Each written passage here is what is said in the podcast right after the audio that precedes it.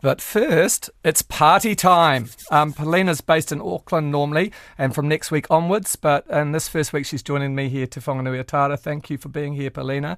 Um, We've yeah. also got friends joining us today. Welcoming to Culture 101, Dr. Drama, aka James Wenley, artist and event organiser extraordinaire, Suzanne Tamaki, and a musician around town trying to get a gig, Bret McKenzie. Kia ora koutou. Party's here. yeah, well, yeah, we're sorry for the technicals. And in fact, the, in, in terms of first today, the song that you were hearing rather longer than we expected to, Bret. I don't know how you you you, you played with the machine. Yeah, yeah. Uh, Crack the is- algorithm. Uh, was your composition Adelaide Road, which I think was just being broadcast for the first ever time. Is that right? Yeah, that was a track that I, I didn't put on my album last year, and it was um, I wasn't happy with the vocals, so I took it off. And my, I said, "Use this instrumental. You can talk over it." But today you got to hear it in its full epic instrumental. Full glory. Yeah, full glory. But I came up with that one. I was um, going through Newtown, and I saw someone escaping the hospital in their their surgical kind of uh, gown, where the front is covered, but their back is not covered. They were, like, they were like making a run for it down the road. Down Adelaide Road. down Adelaide Road, yeah. Just haven't got the lyrics right. Yeah. Well, it could be your Dominion Road, couldn't it? I mean, this could be the Bret McKenzie answer to Don McGlashan. I've got to work on it. Yeah, yeah. Well, We've got another surprise as well. Artist Selena Toomey has made us what you might describe as an arty, badass showbombing cake, uh, inaugural cake. It's a little punk, and um, Bret, I'll get you to, or Suzanne, I'll get you to unveil it. It features a phrase written in icing we can't possibly say on air. Bret can take it off. Yeah, Okay, here we go. We're- here we we're go. Yeah, taking- yeah, I'm going to take the, a photo. The tea. I'm removing the tea towel at the moment. yeah, we're removing the tea towel from the Oh, cake. Whoa, wow, What a wow, mess. whoa, whoa. It's a messy punk. It's, Cake. cho- I think it's chocolate. I'm going to say it's chocolate. You think Looks it's chocolate? There's chocolate icing. Yeah. And then there's in chocolate, written in pink icing splashed across it. What does it say? Can you read it? RTAF. Yeah. RTAF. Um, we can't say the F word because the Broadcasting Standards Authority have, you know, a unit that comes helicopters onto the roof, and this unit comes into the studio, locks us down. Anyway, RTAF. We'll take a photograph of that with you guys, and they'll be up on our website and our socials coming up. Um, but to another matter at hand, culture. Um, we've called the show Culture 101. Let's start with a quick fire look at 2023 thus far.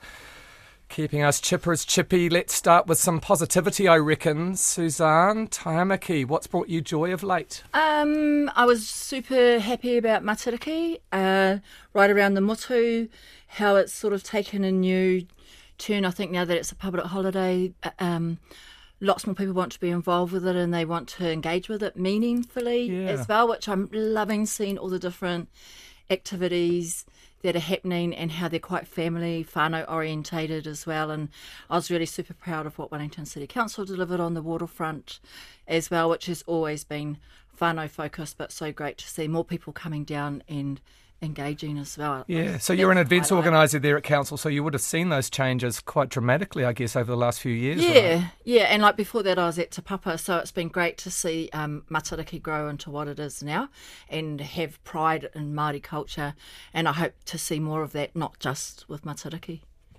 Dr. Theatre, James Wenley. What about you? What's giving you reason to celebrate? I actually think it's just been wonderful to be in so many full venues. It's been a really challenging few years for live performance, and we had a rocky start to the year with the extreme weather, which was devastating um, for arts communities amongst many communities. But for the past few months, not to have had the widespread cancellations that we've seen over the past few years, I think that's something to really hold on to and to really see the hunger for live performance out there. Like a really good example is the Haka Party incident from Katie Wolfe Yeah. that had a mm. number of COVID cancellations over, mm. you know, from 2020. Mm. They finally got Yeah. to do their national tour, start that this year, and I got to follow that and doing some research with them. And just to see like a sold out performance at the Opera House in New Plymouth, sold out at the Opera House um, here in Pōneke, Wellington for the Kia Mau Festival, incredible. There's just been some really great work. Arafata from Wellington Ballroom's been my highlight of the year. That was best in Fringe at the beginning of the year. Boo!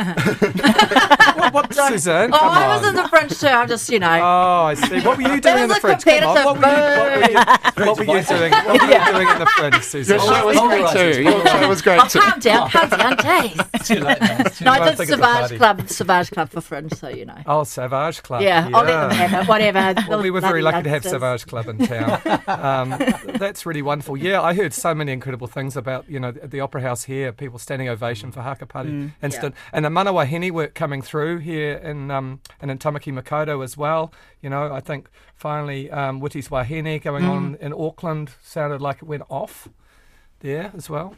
That's right. I think that's one of the big stories that um, it is work from our Maori Pacifica communities, particularly Rainbow and Wahine. That's just going off this year. It's really fantastic to see. Mm. Bret, what have, what have you liked that's going on? Um, well, this this past week I spent some time up at Massey University. They've got this incredible recording studio there, uh, and it sort of reminds me a little bit of what everyone talked about. Everyone talks about BB, the the broadcasting house. How is this in Wellington? Used to be this beautiful studio. Well, Massey has this amazing live room, and I was doing some recording up there, and I was just inspired by all the people there, the students in all these rooms, just jamming away, jamming their hearts out. There's so many musicians tucked away in all these rooms, playing all day and all night. Just there's like dozens of different bands in every little room, and it was quite cool because sometimes I, I spend a lot of time in Wellington. I cycle around a lot, and I was kind of like, "Where's the live music venues?"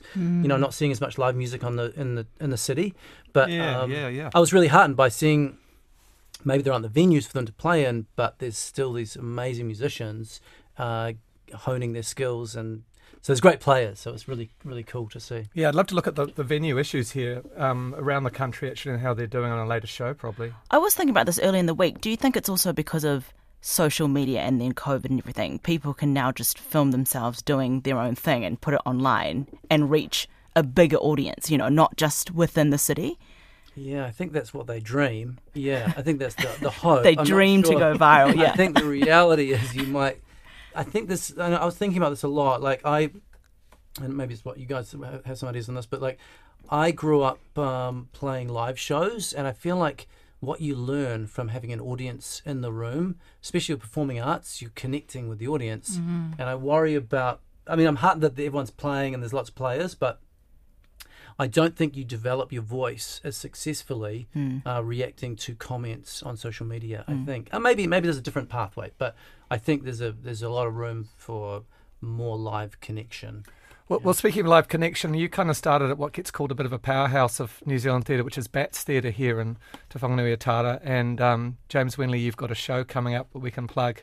Uh, Dr. Drama does the does the musical. Dr. Drama makes a musical. Makes a yeah. musical. So I, I shamelessly love musicals, and so this is my opportunity to embrace that. It's a celebration as well as a critique of musicals. So I'm Dr. Drama. I bring my university teaching together with my theatre making, and I've made a show that's looking at what we value and why, and what's worth making a song and dance about. Mark. And do you sing in it? I do sing. I've, had to. Ah! I've had to like go back to do singing lessons. I've been doing that for like almost a year. And we look forward to recording to play later on. sound check. We've got a sound check. I've got a It's next- song yeah. Upcoming collaboration. We could put it out on Yeah. the socials, Bret. Yeah. hey, it's a party. Should we give away a ticket to your show? Well, I mean, Bret and James, you're up at the Theatre Studies Department um, at Victoria, and we know around the country at the moment the arts are feeling under threat at the universities. I mean, Bret, you, you started with Theatre Studies with a whole lot of other people like Jermaine and Yeah, um, I- where met them. I spent a lot of time. Yeah, I didn't actually do theatre studies, but I spent a lot of time there Ah. helping, helping other people and being in people's shows. And, and Oh, yeah. um, I was in the music department just down the road. But yeah, we that. did these theatre shows, and it was it was very um, informative time because we we went from there direct to Bats really, and it was the same people studying during the day and doing shows at Bats at night. And um, yeah, Jermaine and uh, Taika and I and Duncan Sarkies made a a piece that we were all in. That's where we met, where we were dressed in um, nudie suits, so it's like skin-coloured bike shorts. I saw that show. Body play. Do you remember that? I and do um, Joe remember Randis. Oh, I think Joe. Ran- I don't know. Maybe not Joe. Randis. kia ora, Joe. I don't know if Joe was in it. But, uh, I just anyway. wanted people to know he's touching his butt. Says he's talking about white shot. I got like a real visual thing going on right now, and I can see it. visual show. Um, anyway, it was a really um, hilarious experience. It was, it was, yeah. Anyway, the theatre department. It wasn't very highbrow, but it was um, uh, we've developed a lot of great friendships. Yeah. We've been talking about young artists. Suzanne, you organise a lot of events for the council here. How important are young artists to the city?